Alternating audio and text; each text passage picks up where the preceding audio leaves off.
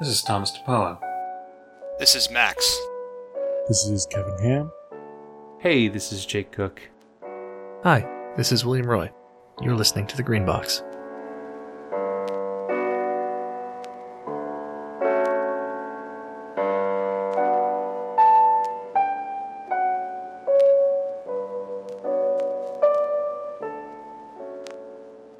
Welcome to what may be our most meta episode as the Green Box reviews Green Boxes. an artisanal selection of weapons caches. Yeah, right.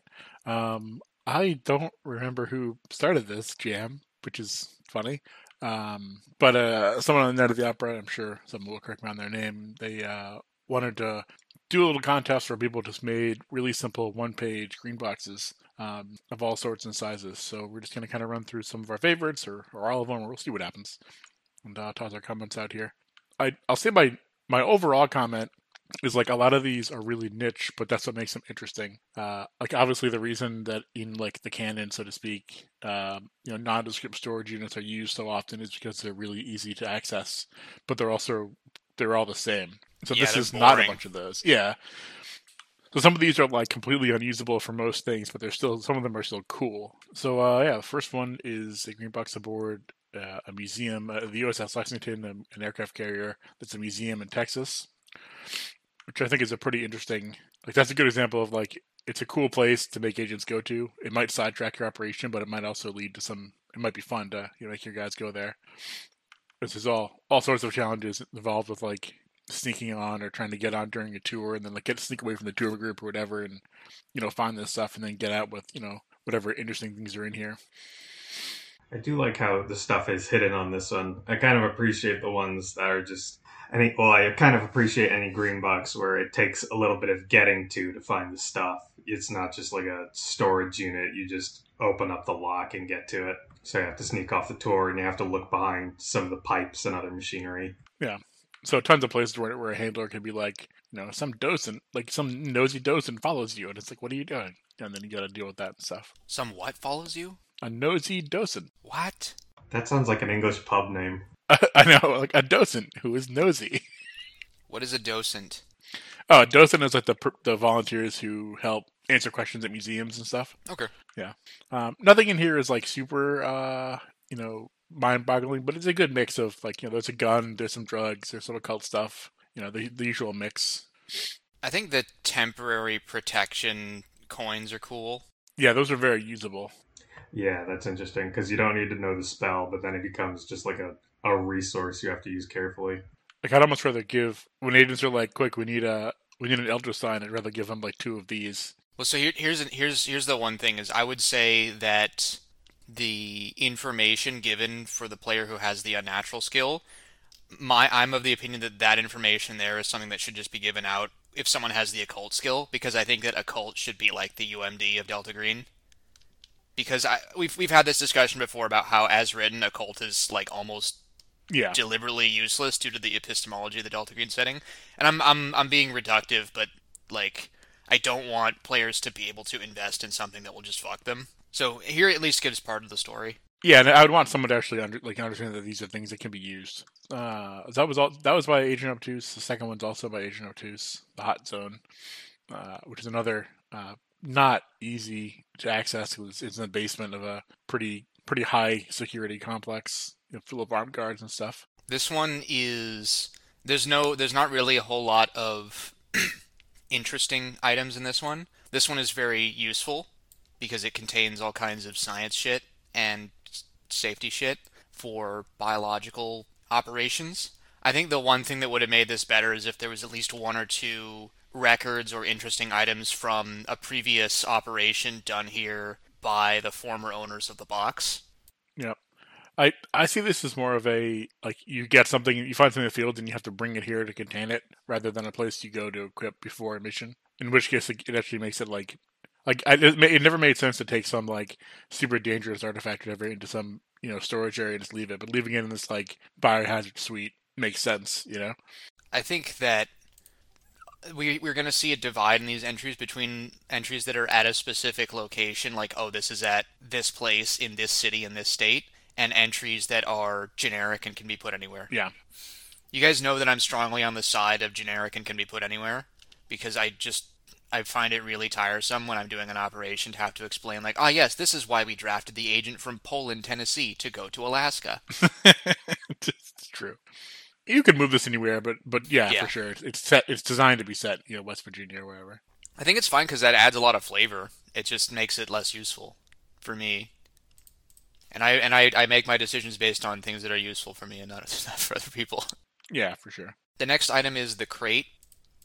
The crate is a crate in the back of a tool shed in a property owned by uh, a grizzled boomer who is um, a Japanese military intelligence person from World War One, Japanese American military intelligence person from World War Two, and also a caretaker for Delta Green items. And there's like a very large paragraph of text of lore about this character, and then a stat block, and then the actual green box starts on page two. Uh, so we've got a we've got a word count viol- sorry a page count violator here. True. Um, as for the items themselves, uh, what we're gonna we're gonna see a pattern with with this author's green boxes where there are like se- there's several items that he'll give um, like multiple bullets of skill checks that you can do to get clues about the item, and it's something that's like completely mundane. Like we're gonna see one where you can find a fake oxytocin prescription and then do a bunch of tests to figure out who the doctor was that issued it. That's a later green box. I know it's a later one, but I, I'm I'm using it as an example of this is like a flavor detail that's neat, but also I just really struggled to imagine the players caring enough to do the skill tests to be like, ah, yes, the oxytocin prescription. That's that's the that's what'll crack this mystery wide open.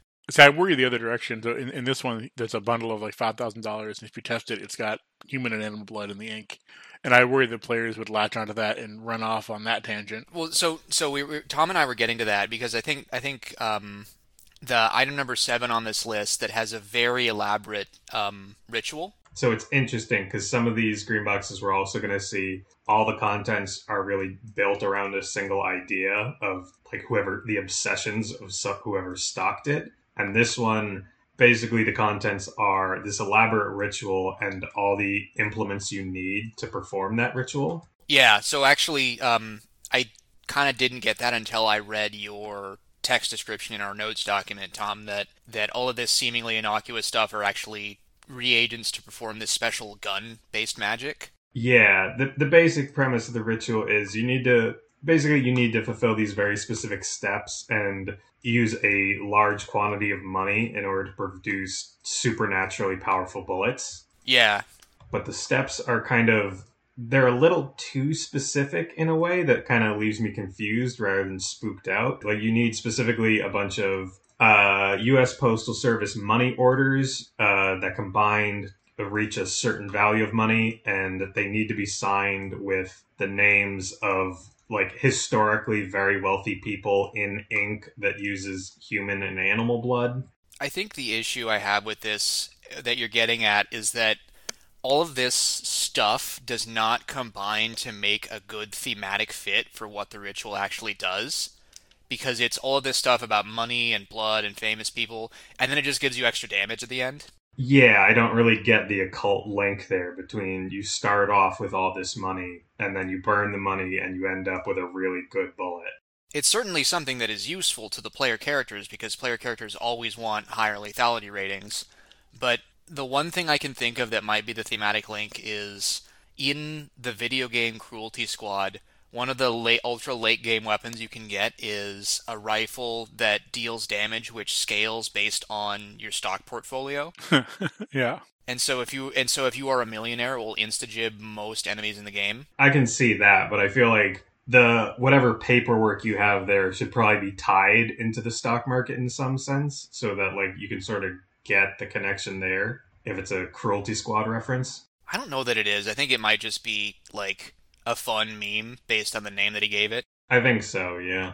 I was hoping for like a bullet that didn't do any damage, but when you hit somebody with it, it slowly like siphoned their wealth into yours. That would I feel like that would like track with the rest of the stuff. It's interesting because like based on the name here and also based on just the concept money based magic is always something that I've associated more with like the epistemology of traditional demon summoning and like the western esoteric tradition like oh we're gonna we're gonna summon payment to get the payment, and uh, less so with like Delta Green because Delta Green, the framework is a bit more like materialist. Like you're not gonna find a demon who will like conceptually make you wealthy. You could find a demon who could like synthesize a block of gold out of thin air for you in exchange for service. So I mean, I think my final thought on this green box is more like it's it's a scenario hiding in a green box. But there is you could build a scenario around this that might make the green box fit really well. But it's not great in terms of it's on the spectrum of like being usable and being interesting. It falls way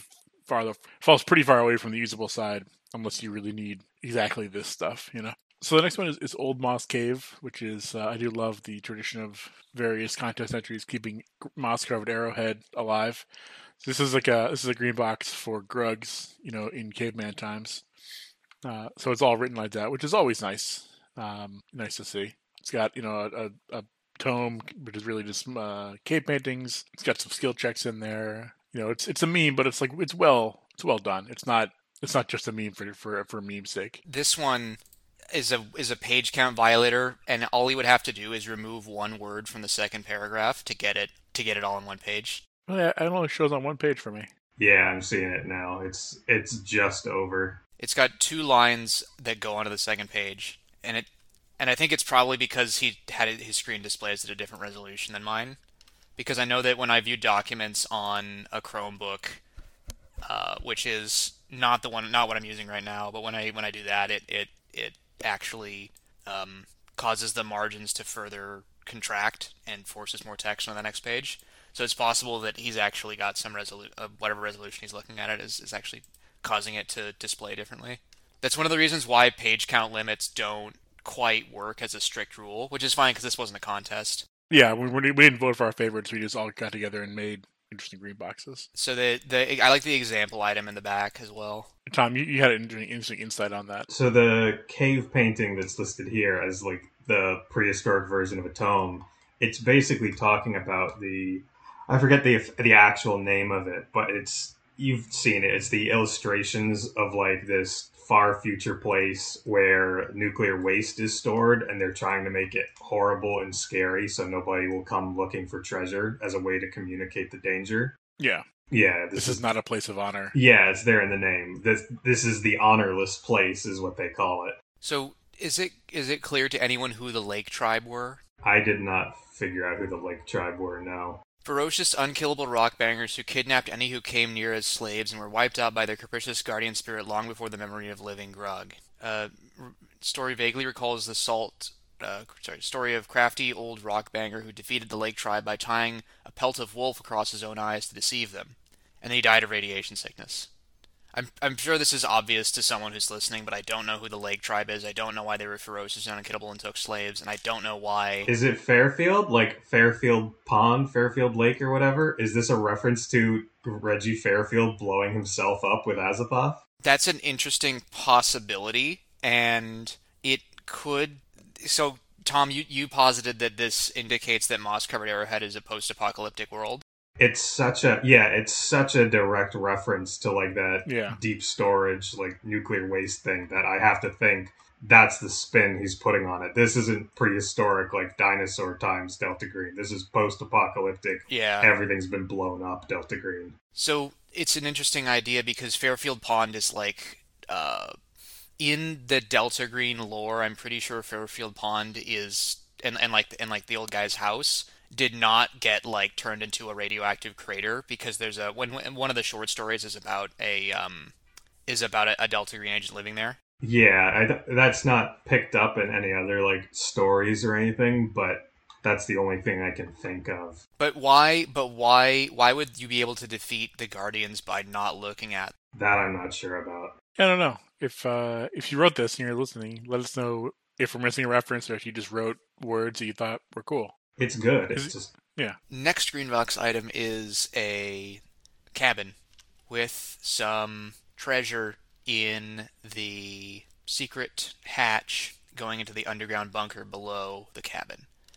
And my my I, I think that this entry is fine. The thing that I like the best about it is the suggestion at the beginning that the agents can just use the cabin to restore bond points with their family by going to the vacation to the spooky cabin. Yeah, I like that a lot. It's super useful. You forget all the guns and stuff. That, that's the most useful part of this green box.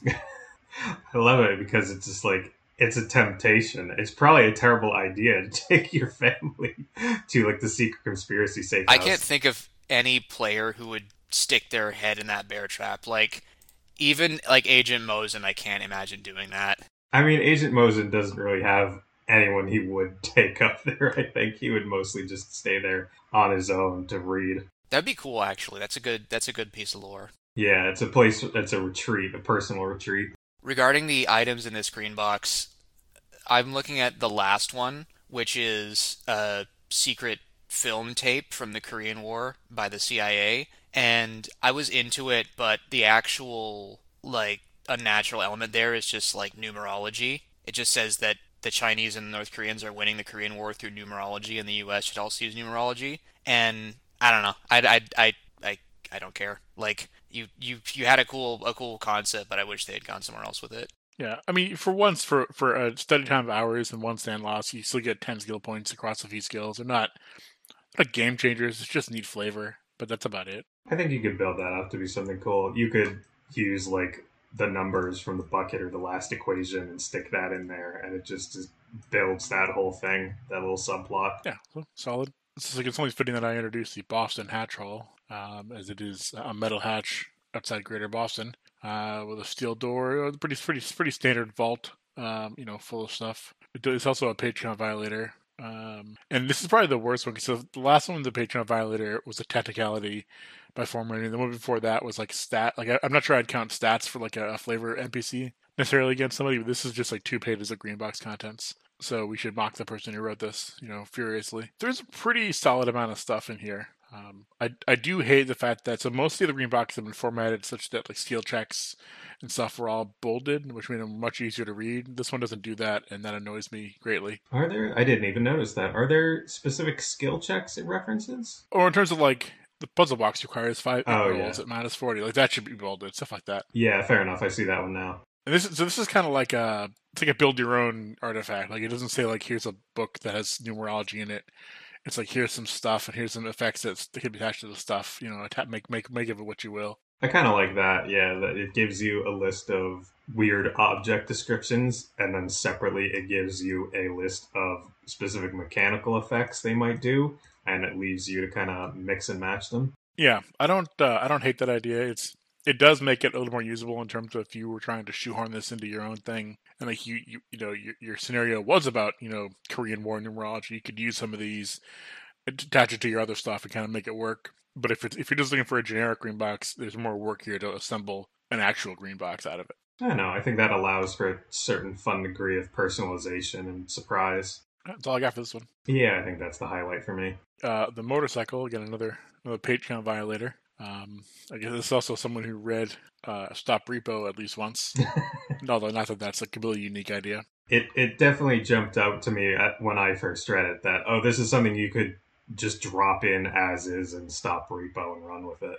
So yeah, it's a motorcycle hidden under a tarp, um, and all the, all the stuff. You know, that's the entire green box is, is on that. You know, on or around that bike, which is a neat idea. This is the one Melon mentioned earlier with the prescription bottle from the questionable doctor. Oh, for the oxytocin, yeah. Yeah, that's the. I think it's the third one here on the list. No, excuse me, that's a different item. Number two. Yes, there we go. Thank you. I can I Oh, can make yeah. sure that this that this person who left the prescription pad here was licensed. I think that makes sense though in the context of something like Stop Rebo, because suddenly it's like, oh, this is the identity of a mob doctor friendly who is violating professional ethics. We need to make sure they don't get burned. Yeah, I can see that. Like it, do- it doesn't really push the plot forward, but it adds some meaningful context as to why you had to grab this. Yeah, why you wouldn't just toss it in the dumpster or whatever. Yeah, I do appreciate the inclusion of like a, you know, it's essentially like a healing potion in terms of those healing bandages. Again, that's another very usable item that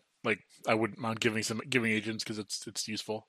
Although the sand cost is a little uh, D8 sand for D8 HP is a little har- a little harsh, I think. So what what is what it's missing is that well, so it can correct permanent injuries, which is why it which is why it's a big deal. Hmm, It can it can give you an eyeball back. It can give you points of stats back. The main thing that's missing is a descriptive text of why it is that it's that it's doing that. Like what a because because one one thing that that is is is often lacking from Delta Green effects that that deal sand damage is a good solid description of what the what the subjective experience of the person experiencing the sand loss is.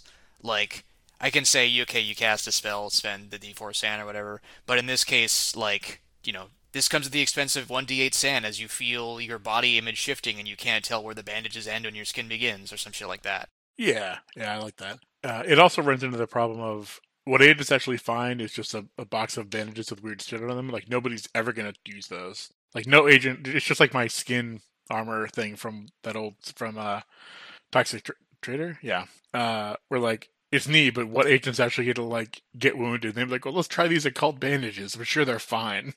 So you need a way to communicate to the agents that like here's what these do. And I think a lot of these green boxes miss um like if these are green boxes and in theory they're accessed by agents, so th- they could just literally have a sticky note on top of these bandages that's like you know for emergencies only, like you know you know, uh, and then like you know, like a funny picture of like a guy holding like a bleeding arm or something like that. That's enough to give the agents a hint of what they do. And I could see some cracked out like cowboy leaving that for his next, you know, the next people who find the green box. So it misses missing instructions, I guess is what I'm saying. All right, somebody else can introduce Wayne's RV. Wayne's RV is another one that's really got an NPC tied directly to it. Wayne is an old Delta Green agent who now kind of just travels around in this RV that has guns and military equipment hidden in every available space. I really like the idea that this is a mobile green box. So like you could be like you call your case officer and be like, "Yo, I need I need guns," and he'd be like, "All right, in two hours at this rest stop, some something you know wait for this RV, and then Wayne can drive up and like you know give you guys guns." Yeah, that would be a fun way to do it. Like, here's your one chance, take what you want, then get out. And it's not explicitly written or anything, but I think it'd be funny if if the idea was like Wayne will come back to you later and expect you know, either either the guns returned or like an addition of your own to this green box. So then, like two operations later, he can just like show up on the side of the street and be like, "All right, what do you got?" Oh, that's good. I like that. Yeah. Nothing here is. I mean, everything here is pretty mundane. There's nothing occult or anything in here. Um, but if you need guns, he's got guns. You know, so that that helps. There's one that's unnatural. There's an obsidian knife that turns biological material into glass, but that's the whole description. True. What does that mean? I feel like probably, I guess if you penetrate armor and you deal at least one point of damage, that's probably an instant kill, or like an instant kill maybe over one or two rounds. I mean, so that requires the handler to do some disambiguation, but you know, it's a lot of they're all one page long, so a lot of these do. Any thoughts, Max? No, I think you guys covered what I was going to say pretty well. Makeshift hangar, uh, you know, it's another um, but same I did the last one, so RV. So it's very pretty simple. It's a uh, it's an airplane inside of a hangar with some stuff in it. Um, you know, not super, not, or mostly mundane, but interesting. There's a little bit of like a narrative to this one. Maybe not a full narrative, but you can see the guy who was here before you went through some shit. Yeah, I do. I do like that having so you get a little bit of a narrative. It makes your game feel like someone didn't like put this here and then leave for twenty years, and you're the first people to visit it. It makes it feel like it's used. Yeah, I'm I'm just really sick of finding shit covered in blood. That's fair. Yeah, he did say he tried to clean it out. I I understand that, but like I mean I don't mean like like me a character in the world of Delta Green is sick of it. I mean me Melon Bread is tired of like that being the hook that lets you know something bad happened. Yeah, I agree. But I like fair. this item overall because it's just if the players need a plane, this is how they can get it. The purpose of the green box is to give the players an airplane that they can fly around, which is great. Yeah, I like that, especially if they've already. This is good if like you just have tried to use official official connections and failed or something, and then they're not stuck. All right, well, I got another option for you, but you're not going to like it, you know. hmm Don't worry, I know a guy. And then in the next shot, you don't mean this guy. That's the guy. Yeah, this is a good one. I like this one. Yeah. The next item is I am living in your walls, and it's a secret apartment that is, or it's a secret room behind, um, like the wall of an apartment that is filled with cool shit. You can get into it in various ways, like climbing down through a roof hatch or going in through uh, the bathroom of the person who lives in the apartment now. I like multiple ways in. That's really clever. Yeah, that's a really cool detail. I like that. It's full of both normal, useful items, um, items that have to be like rehabilitated because they've been in there for so long, like all the batteries are dead and stuff, And then there is also a cool item at the end, which is an anti-scrying painting. It prevents wizards from using divination spells to see you when you're when you're in the building. But then the thing is, it stops working if you take it out of the building, so you have to use it as part of this green box. Yeah, that so this makes it a very safe room, which is, Yeah. which is cool. So there's been I've seen a lot of these on YouTube where like people will be like they have an apartment in Manhattan and there's like a draft from from their mirror. They pull their mirror down. There's like an entire another apartment in there. So I'm I'm guessing that's where uh, Ben got this. No, got it this just from. come it just comes from the meme where it's it's like the gremlin's like, "Oh, that's a valid argument, but here's the counter argument. I'm living in your walls." Oh, well, that's less exciting. Like the the one that that is just like, "I am living in your walls. I am living in your walls." It's it's it's a riff on Schizo posting. So, um that denotes Ben as as a um like a, a user targeted for removal, which is a shame because he was doing so well up until now. Sorry, Like- Ben. like being a genuinely really cool member of the community, both on here and unknown armies and just across the board. But uh, I'm sorry, that's them's the rules. One Schizo post and uh, you're out. You've you've been banned because we finally read your green box entry. No, this, I like this one. This is good. no, this is solid. Yeah, and useful. Yeah, I really like this one. So next one is is uh, legally distinct from Platt Air Force Base. I do appreciate that he wrote they wrote everything belongs to whoever made it, which is not the way to attribute things. You can't just be like it's just like people put like no copyright intended on a completely like they put the full like, full like Ghostbusters movie on YouTube. Oh, yeah? It's Oh, like yeah, not Kevin? works. You're a fan of the people who made this stuff. Name every person. Yeah, yeah, right. Uh, so it's another plane, uh, although it's not, although it is a uh, it's it's a less usable plane because it has malice a malice for piloting roles, but It also has like a some kind of monster living in the engine block. It can't run unless you feed it actual food. rabbits and popsicles. That's a great but look, detail. Melon, it's not covered in blood, so you know this is what you wanted. Get more popsicles. Easier than rabbit. Yeah, it's got guns, it's got some, you know IEDs, grenades. It's very very. uh We need to go get armed up to do something. Yeah. you know, chic. It kind of. I like that this one is a little more heightened than the last one. Not only in the sense that it's like it's a monster plane, but also it specifically says this one has bombs you can drop from the plane. So this isn't just like you need to get eyes on something or you need to get from one place to the other. This is you need your own close air support. Yeah. hmm So one one thing I'll say is, and this this is something that I recall from the original novel No Country for Old Men, is that one of the hand droppable explosives in this plane is a box of stick grenades. And the issue with with that is that um, if you if you just toss a grenade, uh, a primed grenade outside the side of a plane, it'll probably explode before it gets within burst radius of your target, unless you're flying pretty low. And Yeah. so what what people will do in order to like make an improvised airdroppable explosive is they'll take a fragmentation grenade, take the pin out, and then stick it in a jar so that the jar holds the spoon uh, against the body of the grenade. Throw that out, jar shatters, spoon is removed, and then the fuse is live. And if you cut and and if you cut the fuse down, then it's just an impact grenade because it it, it goes off when the um, when the, the spoon is released. But you can't do that with a stick grenade because a stick grenade is just a, a, a pole handle. Yeah, you'd have to. Yeah, it'd be hard. Basically, you just have to be a number of seconds of like gravity above the target that the bomb would explode with it while it was within lethal radius of people on the ground. You have to fly pretty low, which is not something that any pilot looks forward to. I mean, some of them might look forward to, it, but they would know it's dangerous.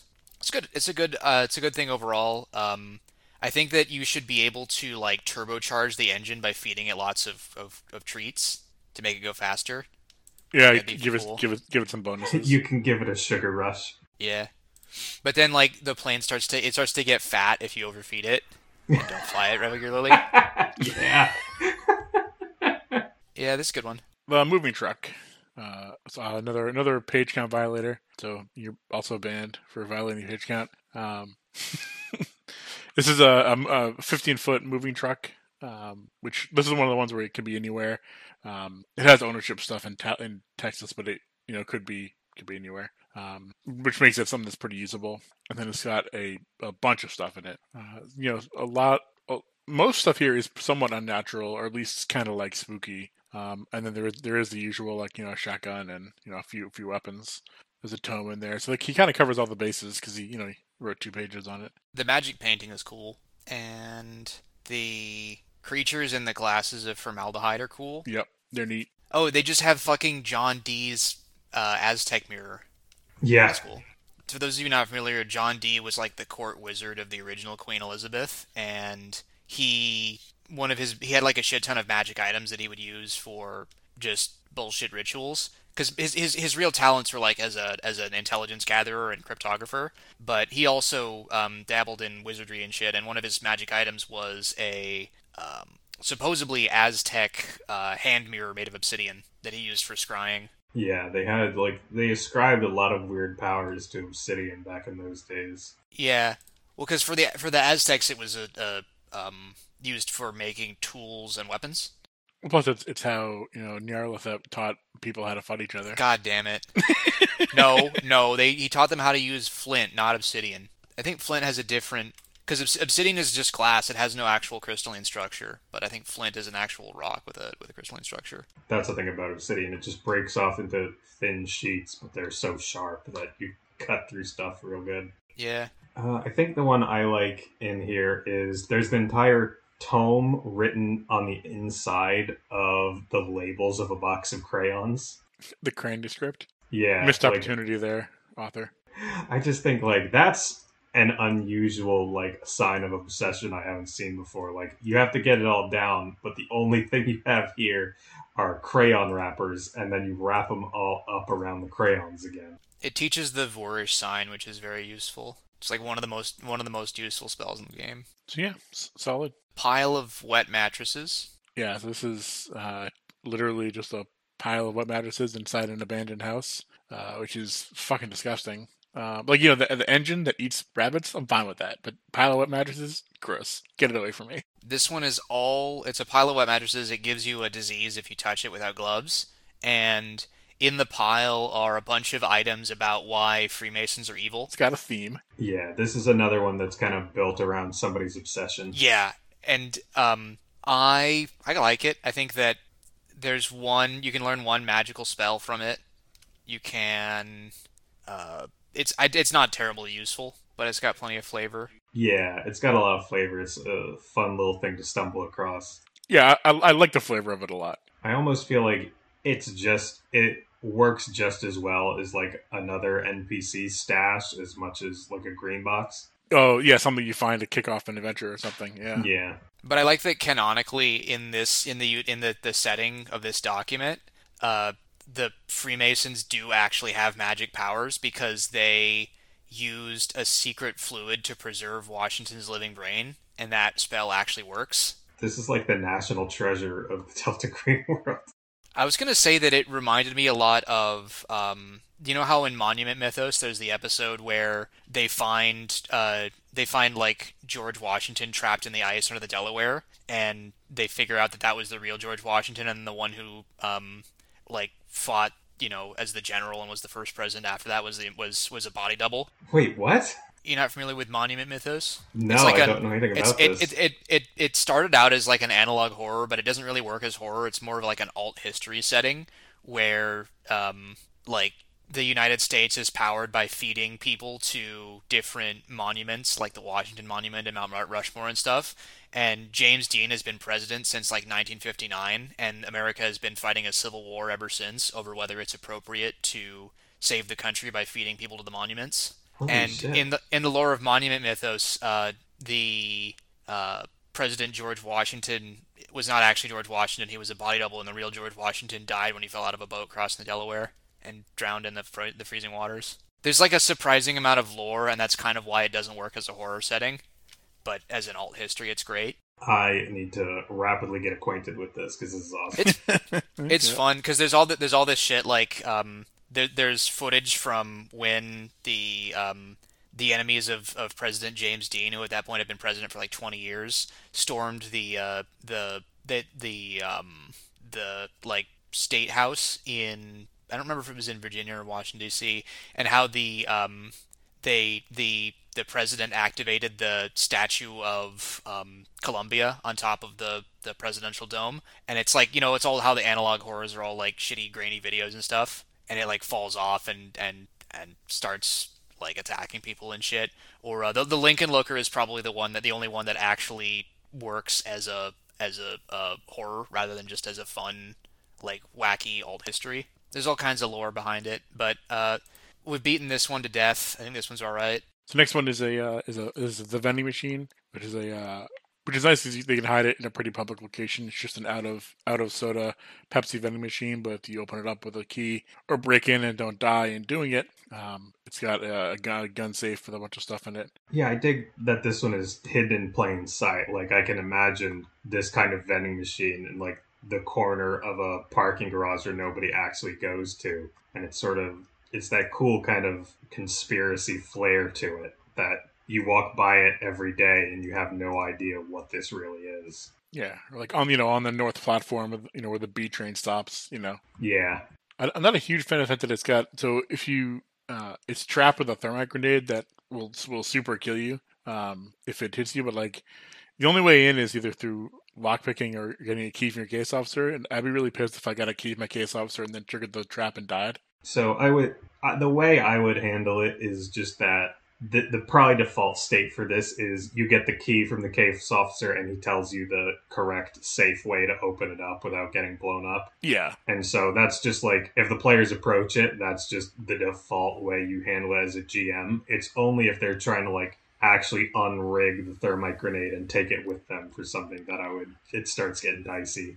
I put a thermite grenade in a in a a, a chest, uh, a footlocker in a scenario, but it wasn't as a trap to kill the players. It was to destroy the contents of the locker if they tried to open it um, without taking precautions. And in fairness, that's the main purpose of this one. I think it says yep. that the casing of the yeah, it says here the casing of the vending machine provides eight points of armor, so you're not going to get insta by a lethality attack. It's just if you're standing too close, you might get caught in the uh, the blast radius and get singed a little bit. Uh, the contents itself are, you know, interesting. You know, the, there's a there's some tannerite with ball bearings. You know, that gives you a very interesting. Um, uh, it's, it's got a plastic mannequin head, so that's a, certainly an interesting improvised explosive. It's got a silenced gun that's even more silenced than a silenced gun needs to be. Nothing, nothing jumped out at me. It's like, oh, it's amazing, but you know, so so the, the best item is the blackmail material on a specific local law enforcement officer because that is that enables a playstyle that's pretty rare in Delta Green, which is trying to subvert characters rather than just either keep them at arm's length or kill them. Uh, it goes back to what you told us about Spire, Tom, where if you kill someone, they just get replaced with someone who does the same thing, and it causes blowback on you. Whereas if you manage to subvert them, not only do you take them out of the equation for the enemy, but they all you also gain them as an asset. Yeah, that's a that's not like a hard mechanical rule, but it's one of the setting details they really push. Is just like killing everyone is just going to invite all kinds of blowback that you can't keep up with. So it's better just to subvert as many people as you can. But not just that it causes blowback, that it's not a permanent solution. Because it, I think the reason why most people default to killing people in RPGs is they do believe it's a permanent solution, and they believe that other solutions are not are not permanent. And turning it on its head and saying no like the safe way to do it is actually to flip yeah it, it's almost a little bit i guess like delta green in the 90s and majestic 12 like you have to be quiet enough and sneaky enough that you don't force the enemy to come crush you. Yeah and if they're working for you then they're not going to crush you. Yeah exactly. One other detail that i did like about the original delta green was that for the most part and this this wasn't I don't think emphasized enough in the original splats, but I remember hearing a, from a lot of people that they ran the game this way. Most people in Majestic 12 did not know that Delta Green existed, and when they encountered Delta Green agents, just assumed they were other Majestic agents because they were doing pretty much the same job. Oh, that's good. I like that. I don't remember that. Yeah.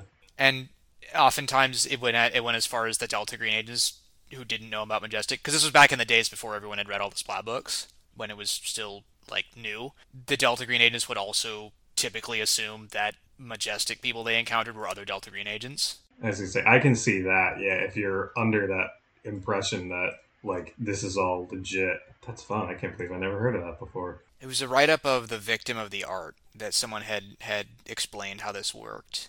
Okay, so I think we've got this one under control. Yeah, next one is a is a safe deposit box, and it's placed in Arkham, but you could easily place it anywhere else. Um, what's nice about the safe deposit box is it's I mean every bank has them, so they're super accessible. They're certainly not very big, um, but if you want to put some small stuff like they did here, you know, it's got um, some fake passports. It's got some uh, keys to a vehicle they can the agents can use. It's got a, a gun. You know, nothing groundbreaking, but a solid. In my mind, is pretty solid. Uh, um, you know, a solid green box. Yeah. I think the the Boney M record is a little memed. It feels more like an unknown armies item. Yeah, I can see that. Yeah. Kevin frantically control effing to find whatever the hell it is I'm talking about. No, I, just, I was trying to. I don't mean I don't necessarily get the. I was trying to see if it was a reference I got or if it's just a, a meme record that makes you dance. But it's also um, oh, it's got little Kokopellis on. At least that's cool. But the real question. So typically, typically the Kokopelli that people draw now is like sanitized. But um, in the original incarnation of Kokopelli, Kokopelli had a massive dick. Kokopelli was like um, was like the Priapus of uh, was it the Hopi? Navajo? I don't remember which which um, it was one of those like Pueblo building guys I think that had Kokopelli. And um, in the original lore, the reason why you, st- you stayed clear of Kokopelli is that he would knock you up with his magnum dong. but most most most images now just have him as a flute playing guy. Yeah. So the, a record that made you pregnant would be way more interesting. A record that I don't know. I feel like uh, th- there was an item like that in Scenic Dunsmouth, and it wasn't. Um, there was a question of why uh, why this character who had it was carrying it around at all because it doesn't seem like it benefits it benefits him to just make everyone around him as he's just walking around doing doing stuff make to make everyone around him super submissive and breedable.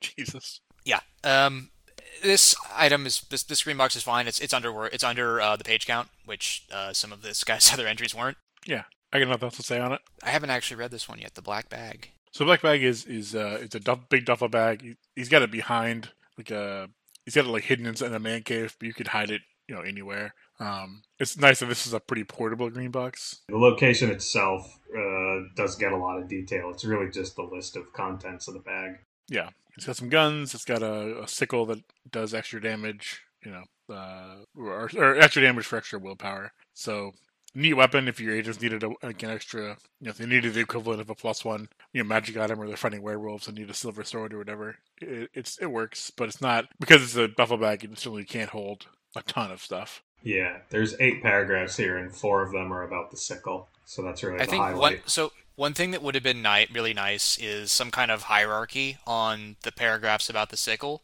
Like Yeah. have the other have the other details be bullet points about it, so it's clear that that's all sickle based detail. Agreed. It could be formatted a little cleaner. And then there's like this. There's a note notebook with a bunch of like uh, uh, like telescope coordinates, but like there's not. I mean, aside from that being there, there's nothing else there to play with. So it's like it's almost like you got to give me a little more so I can latch on and like, make, make it interesting.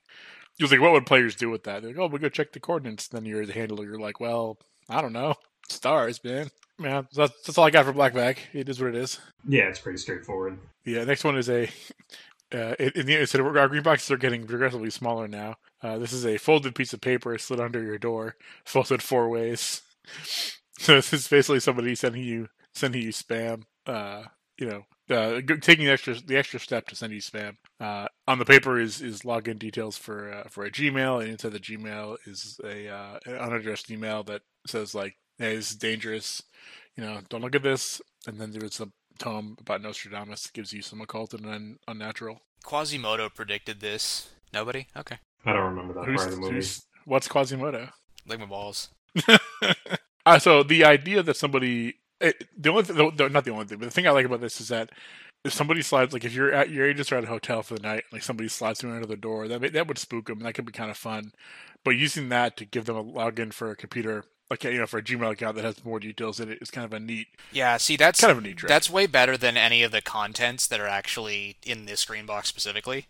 Is Yeah, exactly. using So to to me, it's like, like- an actual clue. Yeah, I, I, I take the first part and I just put, put whatever I wanted in the second part. It'd be a great way if your players were stuck to give them a clue without it feeling like you give them a clue because they were stuck. This is one I like just because it's kind of a unique premise. Like I remember hearing that a while ago that you can leave messages in drafts of Google Mail as a way to like leave trade crafty messages for people without being intercepted. All right, move on to the next one.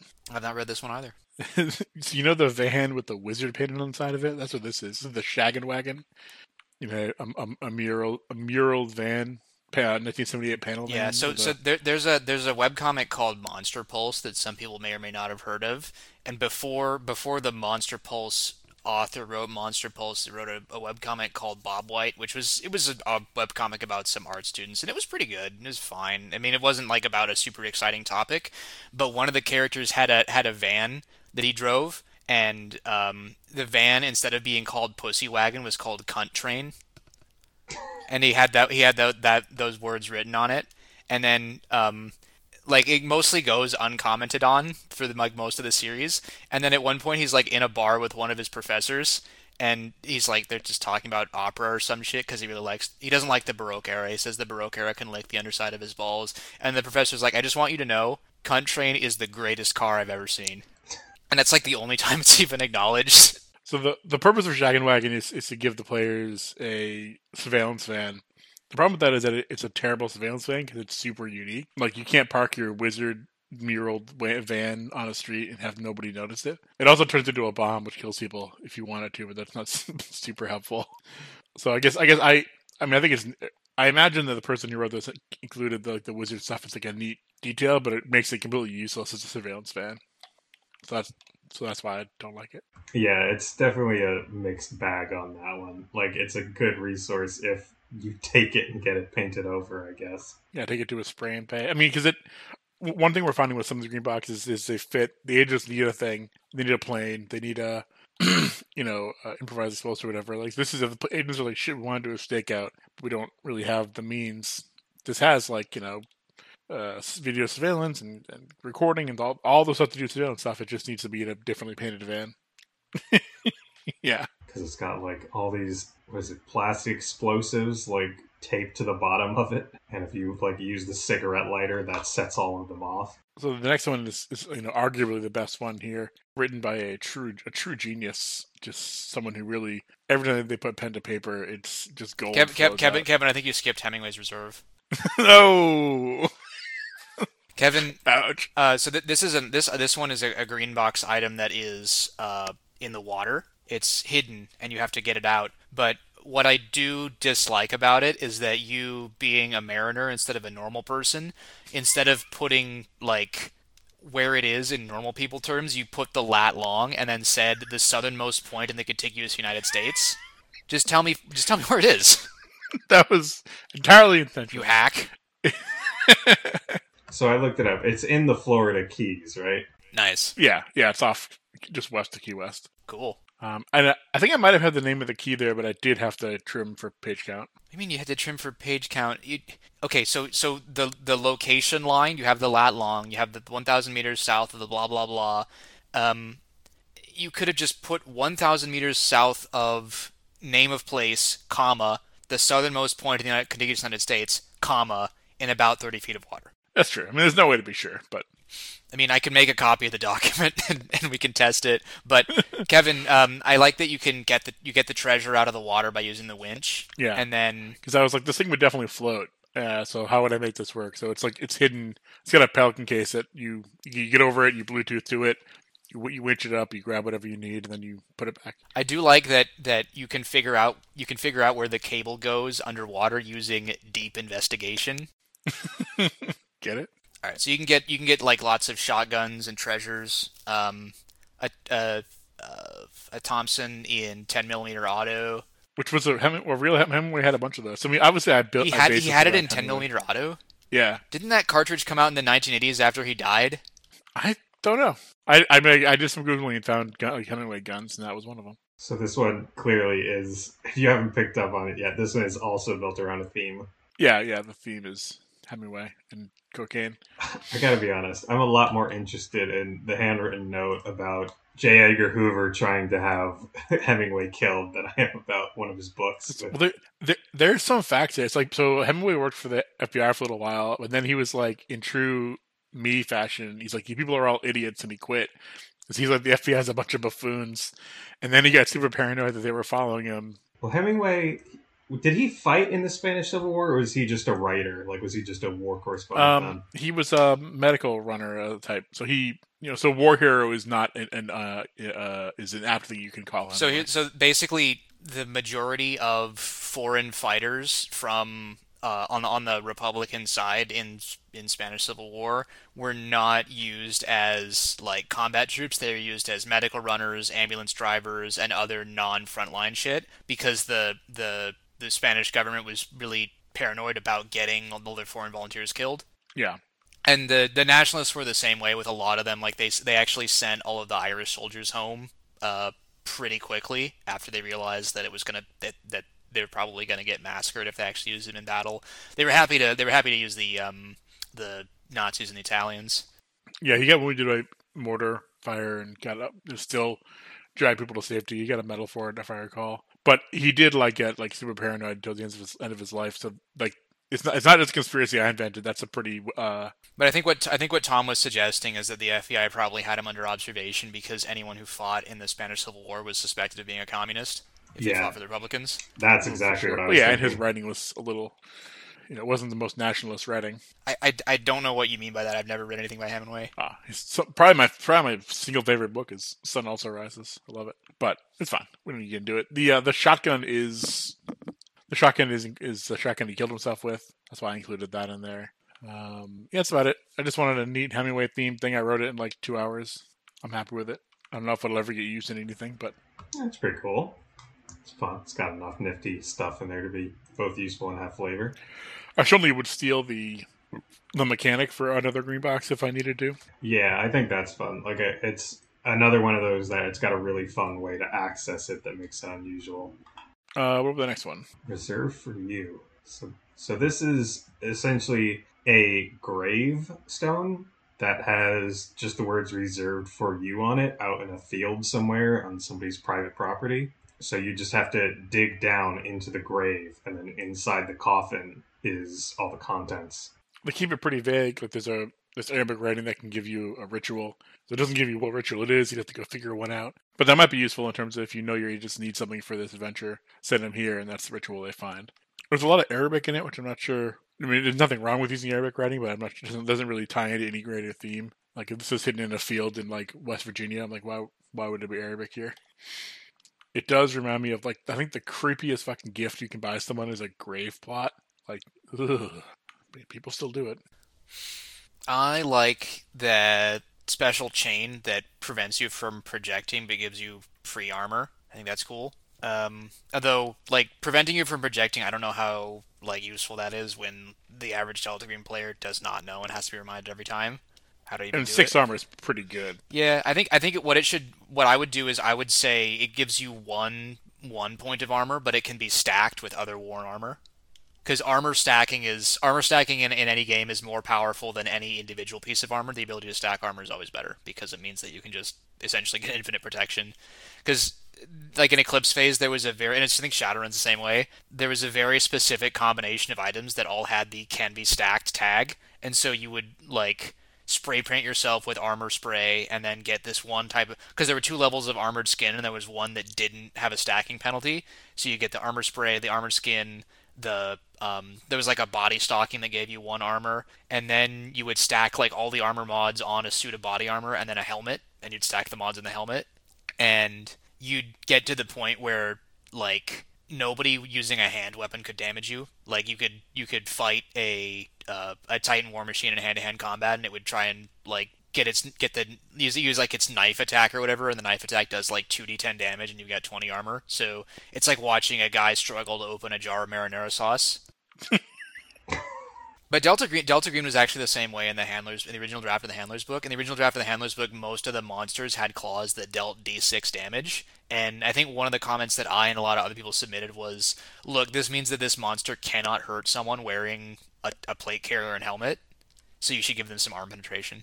Yeah, yeah. So I like that. I like that the specific the indigo magic powder is specifically a nanomachine that gives you um, random skills. yeah, I I do feel like that raises more questions than I can answer as a handler. Not no, I think I think that um uh it there's one of the first green box items that I ever wrote was was that it was a um an applicator that causes the nanomachines to build new memory structures in your brain to give you skills.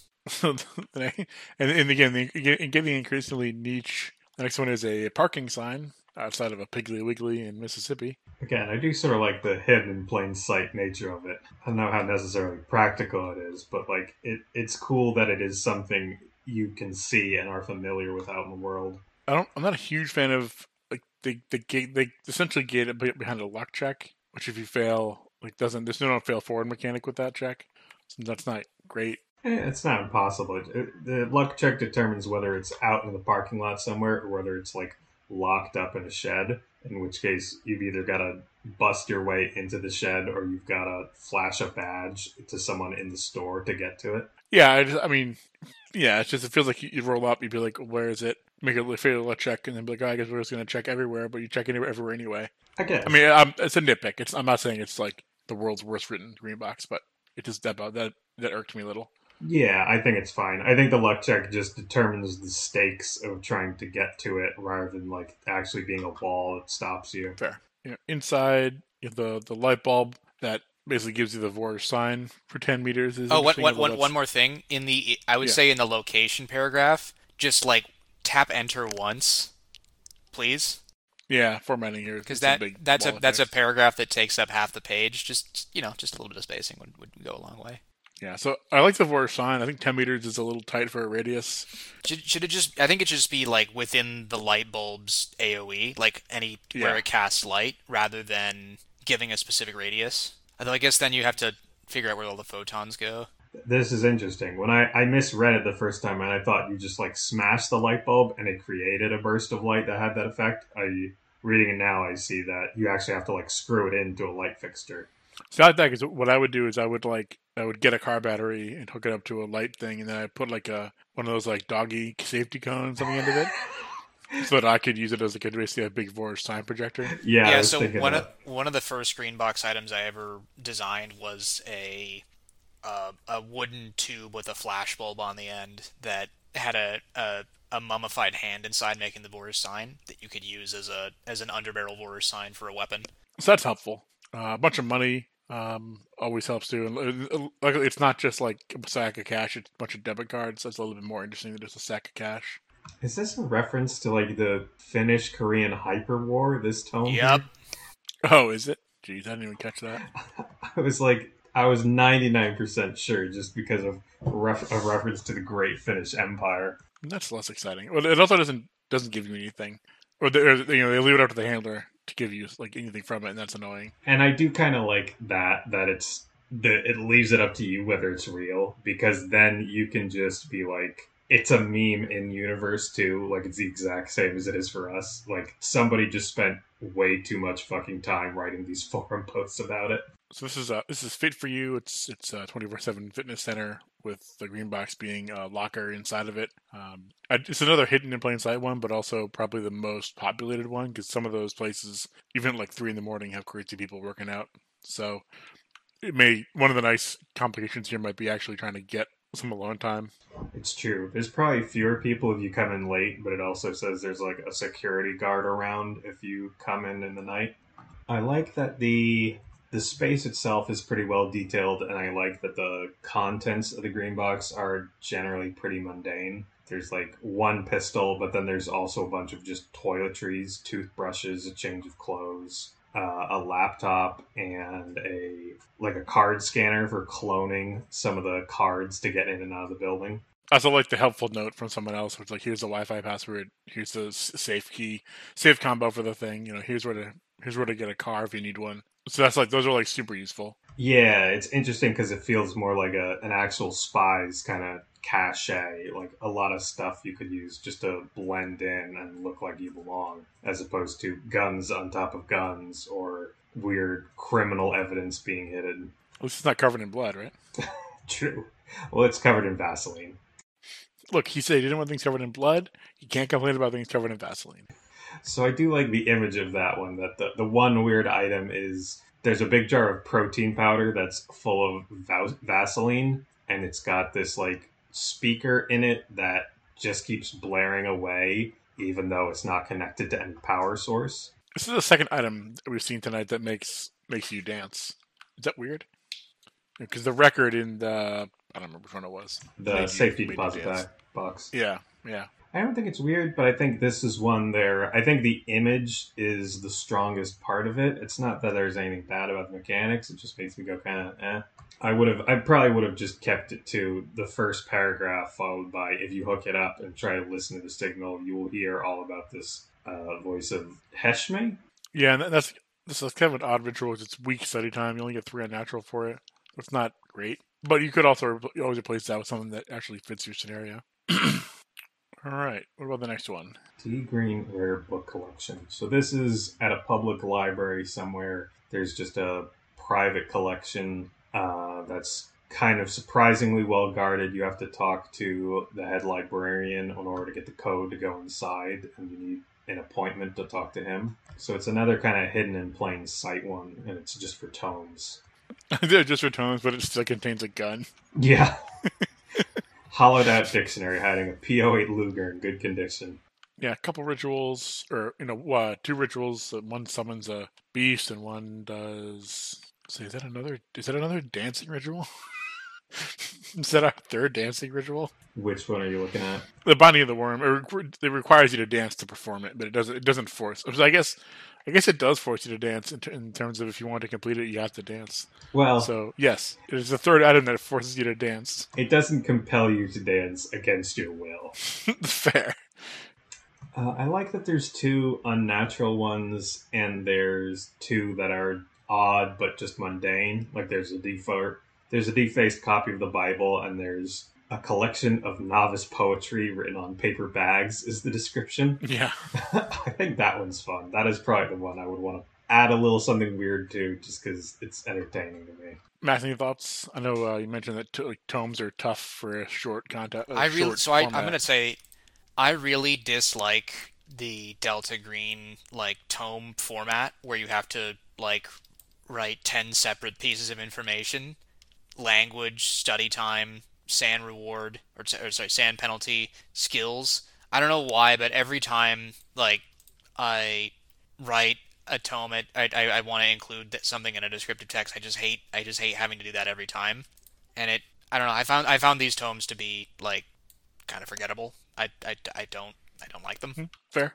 Uh, what about the next green box, which is only over by page count because they included a picture? Excuse me. It's a decommissioned uh, Air Force storage bunker, so it's on the site of a former air station, which there are quite a quite a few around the country. Um, it's just a storage bunker that you get you get a key to, um, and then the contents are six 25 kilo cement bags, um, and then you know some of them are fertilizer and some of them are um, con- contain these roots, and then there's a bunch of uh, instructions on how to plant them it's kind of a one trick pony. I mean, there's really nothing else in here aside from you know messing with these roots and things. Um, let's say no no gun though, so that's that might be the might be a first. Unless I just unless I just missed it.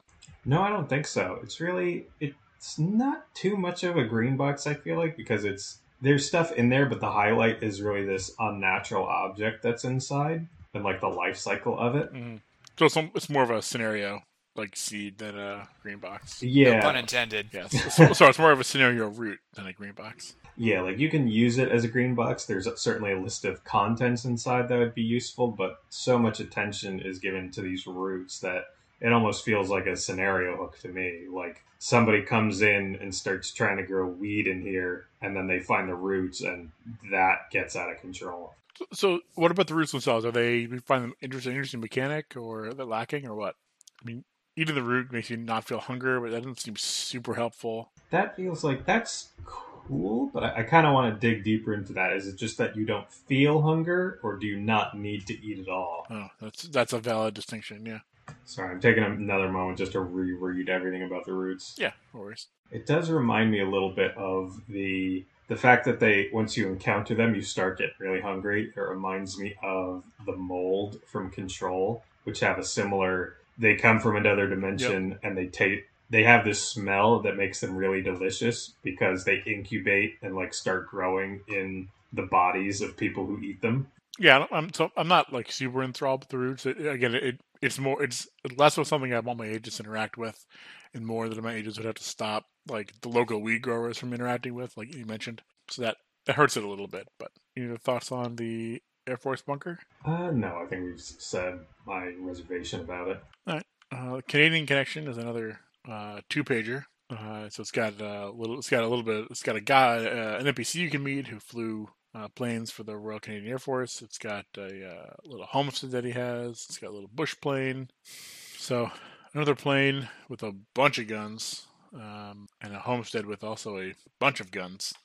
Uh, not much else here. Yeah, Like to my mind, I don't know why I would use this over unless you just unless you needed the plane, but there's just other green boxes that have planes that are a little simpler. Um, the, it's just a, I would just use a green any other green box full of guns. Like nothing, nothing here is like nothing here grabs me, you know. yeah. This seems like one to use over one of the others if you really want to use the NPC tied to it as a Yeah. recurring ally. Also, there, there's like there's a full page of weapons, and then just stuck in the middle is a handful of occult and religious books, including a couple of files from M Epic. That is so much more interesting than like a Draco AK pistol in 7.62 by 39 with some stuff, and an AR-10 with like a full paragraph of attachments. Uh, some shotguns with a full paragraph attachments, an AR-15 with a full paragraph of attachments, and also yeah, it could be separated better. no, it's not. It's not that it could be separated better. It's that I just don't. I don't need this much detail. Like this is just a lot of. I mean, it's cool to give them attachments because you know the players are going to buy that anyways. But I don't know. I just I think that that the detail was not distributed the way it should have been, and more attention should have been spent on the the wizard shit. Since that's what differentiates this from all the other green boxes that are also a big list of weapons, and I think I think this one suffers from being at its position on the list because by the time we've reached this one, we've already read several pages of green boxes that are a plane and also weapons. Yeah, yeah. I also like so the there's a Marlin 1895 and it's got uh, which, is- which is a gun and it's got a leather wrap, leather stock with a dream catcher stitched into it. But like, tell me what that does. You know, does that provide occult protection? Kevin, Kevin, that's neat. Kevin, it's just the mar. It's just the the gun from um, New Vegas. It's the brush gun, or sorry, um, medicine stick. It's the medicine stick. No, well either way, like give it some mechanics so that makes it make give me reason to take it. You know. I mean, the reason you take it is that it deals more damage and has a higher crit rate than the base version of the gun. you know what I mean. Also, um, I've seen a lot of people accidentally use the checkboxes instead of the bullet points because they recently added the checkbox feature and it's right next to where the bullet point feature usually is. Oh, Yeah, okay. that's true. Yeah, I didn't even notice. that. I just thought they used cl- used you know square bullet points. So this one does seem to be deliberate because at the top it says use a checklist or Oh, use. I a didn't. I didn't notice that. Yeah, Oh, yeah, that's apparently right. deliberate. So you can pick and choose what you actually want to put in these places. You don't have to put everything. You just can choose a couple. That makes the ridiculous list of weapons a little less bad because you can only give them a few if you want. Like it being a shopping list rather than a uh, inventory is a little a little more helpful. Yeah, So it turns out we just need to learn how to read. I wouldn't say it's bad. It's just like the person who wrote this, their answers clearly lie in a different place than mine are. Fair, yeah. What about the next one? Roadrunner's gas station. This is one where I think the concept is is the most interesting part. It's a it's a place that Delta Green uses to smuggle weapons to uh, quote anti mythos militias south of the border. That's like uh, yeah. Tell me more. There's some details about how the there's some NPCs that don't give a shit about anything, and then the contents of the green box are in a toilet stall, and they are uh, a gun, some crack, a picture of Ronald Reagan. Which gives you a ritual. Yep. I like that it's like a version of a scrying ritual that requires you to take coke in order to pull it off. It should have been crack, not coke. I mean, I know it should have been. It should have been specifically crack if they wanted to make it more of a fuck you to Reagan. Well, it should have been crack so that you could use it with the crack rocks that you find in the green box. Yeah, that too. I do like I do like the ba- you know gas station bathroom as a dead drop that works because you can put it anywhere. No, hit, sort of hidden in plain sight. I think the best part of this is definitely the um, the concept of Delta Green smuggling weapons to quote anti-mythos militias. The second best thing is the fake ice badge because every agent every agent who is not a cop always wants cop credentials. All right, what about the drainage ditch? It's a culvert on the side of a you know side of a road. It's, again, pretty much used anywhere. Um, although a culvert where one side is buried under sand and gravel isn't much of a culvert. It's fine. Kevin, Um, that's like pretty common in rural areas for the culvert to become unusable due to like oftentimes the only reason why a culvert exists on a highway access is that the um, the owner of the of the land was compelled to build it build it as part of um, getting a connection to the highway because they don't actually they don't actually care if stormwater discharges on the state right of way. So uh, the culvert is filled with items in various uh, packages. It's also filled with creatures. Um, it says that there can be spiders, rats, raccoons, possums, or snakes. One thing that I uh, have heard is that large enough culverts will actually have um, hogs living in them, like wild hogs, Yep, I can. because wild hogs like to have you know channels filled with water to slosh around in. I do like the collection of uh, access keys for traffic, like traffic control devices. That's handy. Could be could be handy at least, and something I don't see very often. Same with the extra license plates.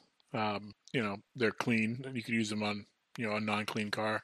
Anyway, um, the only thing in here that's like, well, that's really a cult uh, is the correspondence between Martin Van Buren and Dr. Peter Faker, which gives you some medicine and unnatural. Isn't this this is probably a callback to the brain ritual for President Washington? So a lot of these guys' entries have had kind of weird occult obsessions with the different presidents because he also wrote the one with Washington having his brain removed and the Yeah. Freemasons. Yeah, But he also wrote the the special library connection that I think had. Oh, was it Ulysses S. Grant? There was a story about him hunting a werewolf. It was one of the presidents hunting a werewolf. yeah, Brother, yeah, brother B. Hayes. Excuse me. Yeah, if you go back through this guy's, he also he ha- that's kind of his thread is that there's some weird occult tome involving a U.S. president getting up to weird shit. yeah. That's fair. All right, now the next entry is the closed gallery. Yeah, we can we can probably skip that one though, right? It's closed. What are you gonna do with it? Yeah, it's too bad. Time to go. Uh, this is your entry. Tell us about it. Uh, this this entry is an adaptation of a, a dungeon entrance from the first Esoteric Enterprises game I ran, Coal City Blues. In the original presentation, the is a dungeon entrance that led down to the uh, the fairy grotto, and the entrance was guarded by a troll and an ogre who were always arguing and uh, playing like lawn games in the closed gallery. And the players would get in by climbing up the cliff outside and going in through the window. I turned pretty early, but I feel like by the time I got there, the players already passed through and was kind of business as usual getting inside. So I don't remember any of these exhibits. Right. Well, these exhibits were not in were not in the, the module. These exhibits were added for this for this document. Okay, so just the framing is taken from taken from it.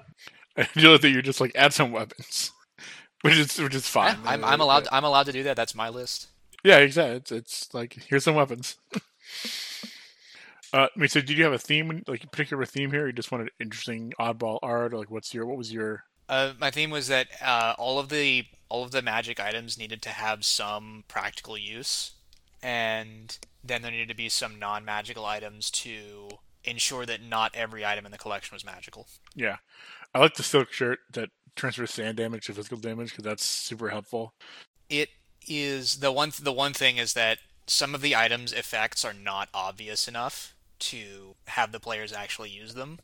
I think that there need to be more ways for the players to discover that like smoking the cigars is a remove curse or that the silk shirt does that because that's the kind of thing that could easily just instant instant kill you if you use it in the wrong circumstances. Or actually, I'm going to go further than that. I'm going to say that as written there's kind of no reason for anyone to put on the shirt at all because the Yeah, they would just assume it's bad. Right. Well, they would they probably would just assume it does nothing. Like the the worm amulet is at least like, oh, an amulet will give me something in exchange for something else.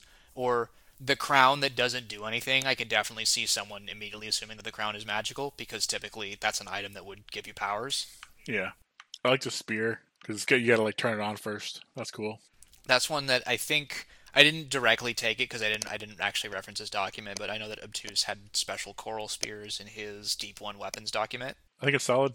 A lot of some of the even the mundane stuff has really evocative text, which is kind of your kind of I would say one of your trademarks. So Yeah. well done.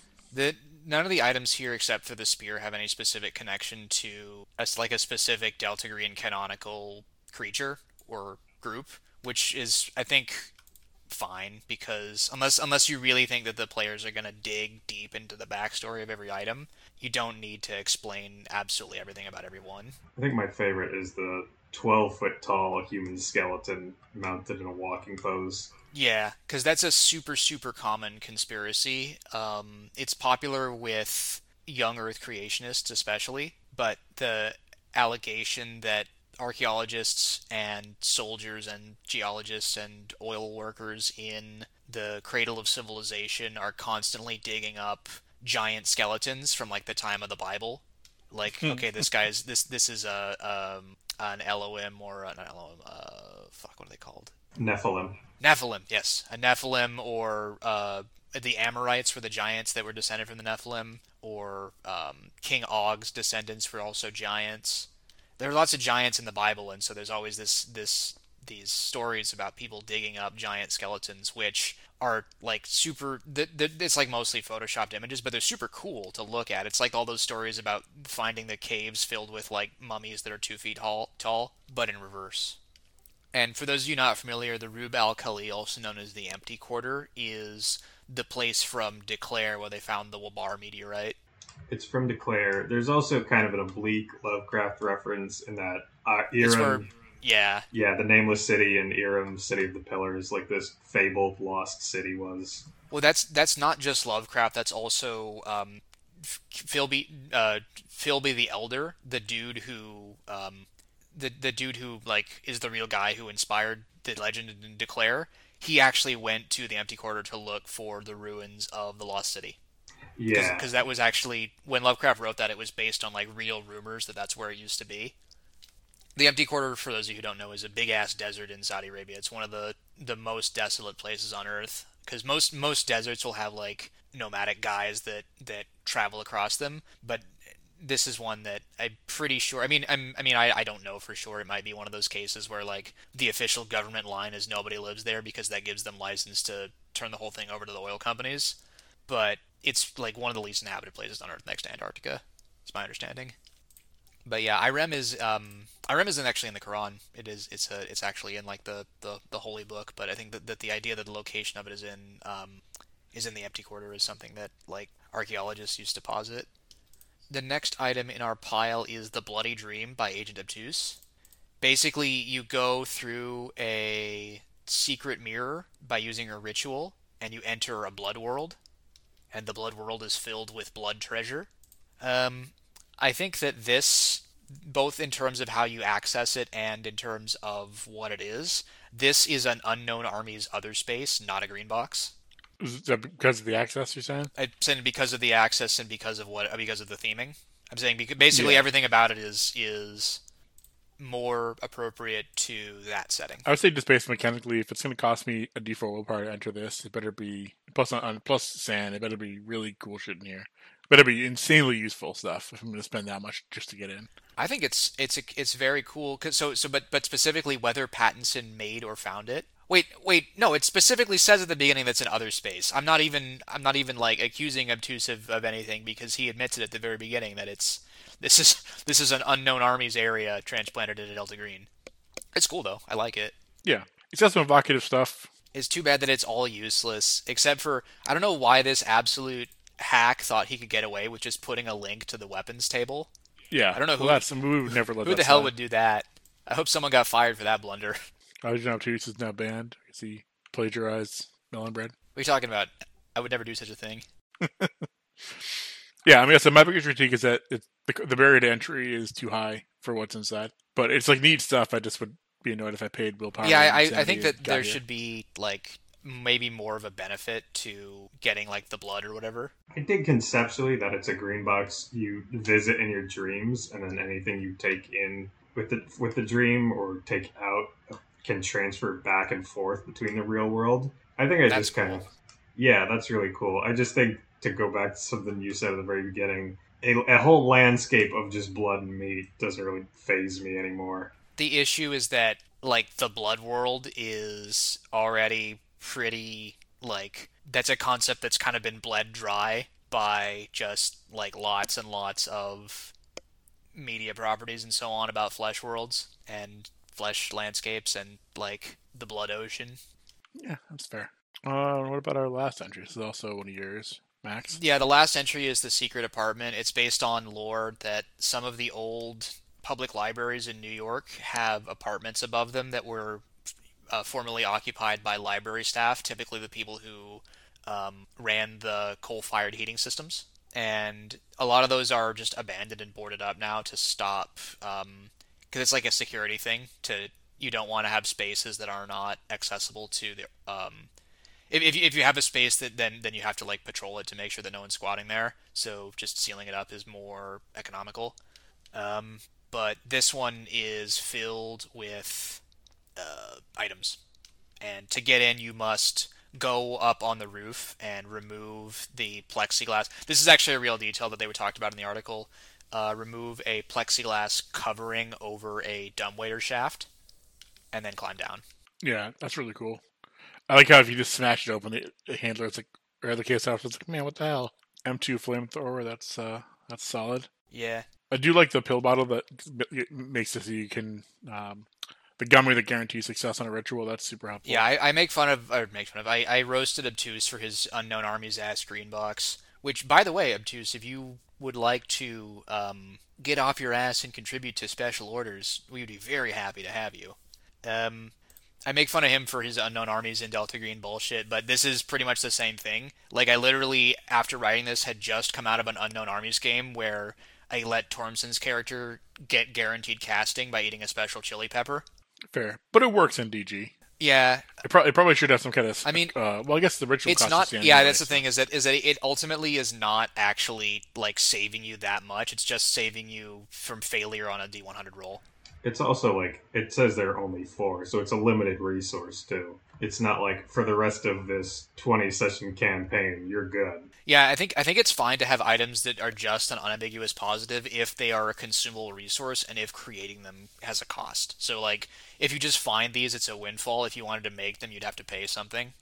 Um, the angular ring of polished bronze that lets you faint instead of taking SAN damage. Yeah.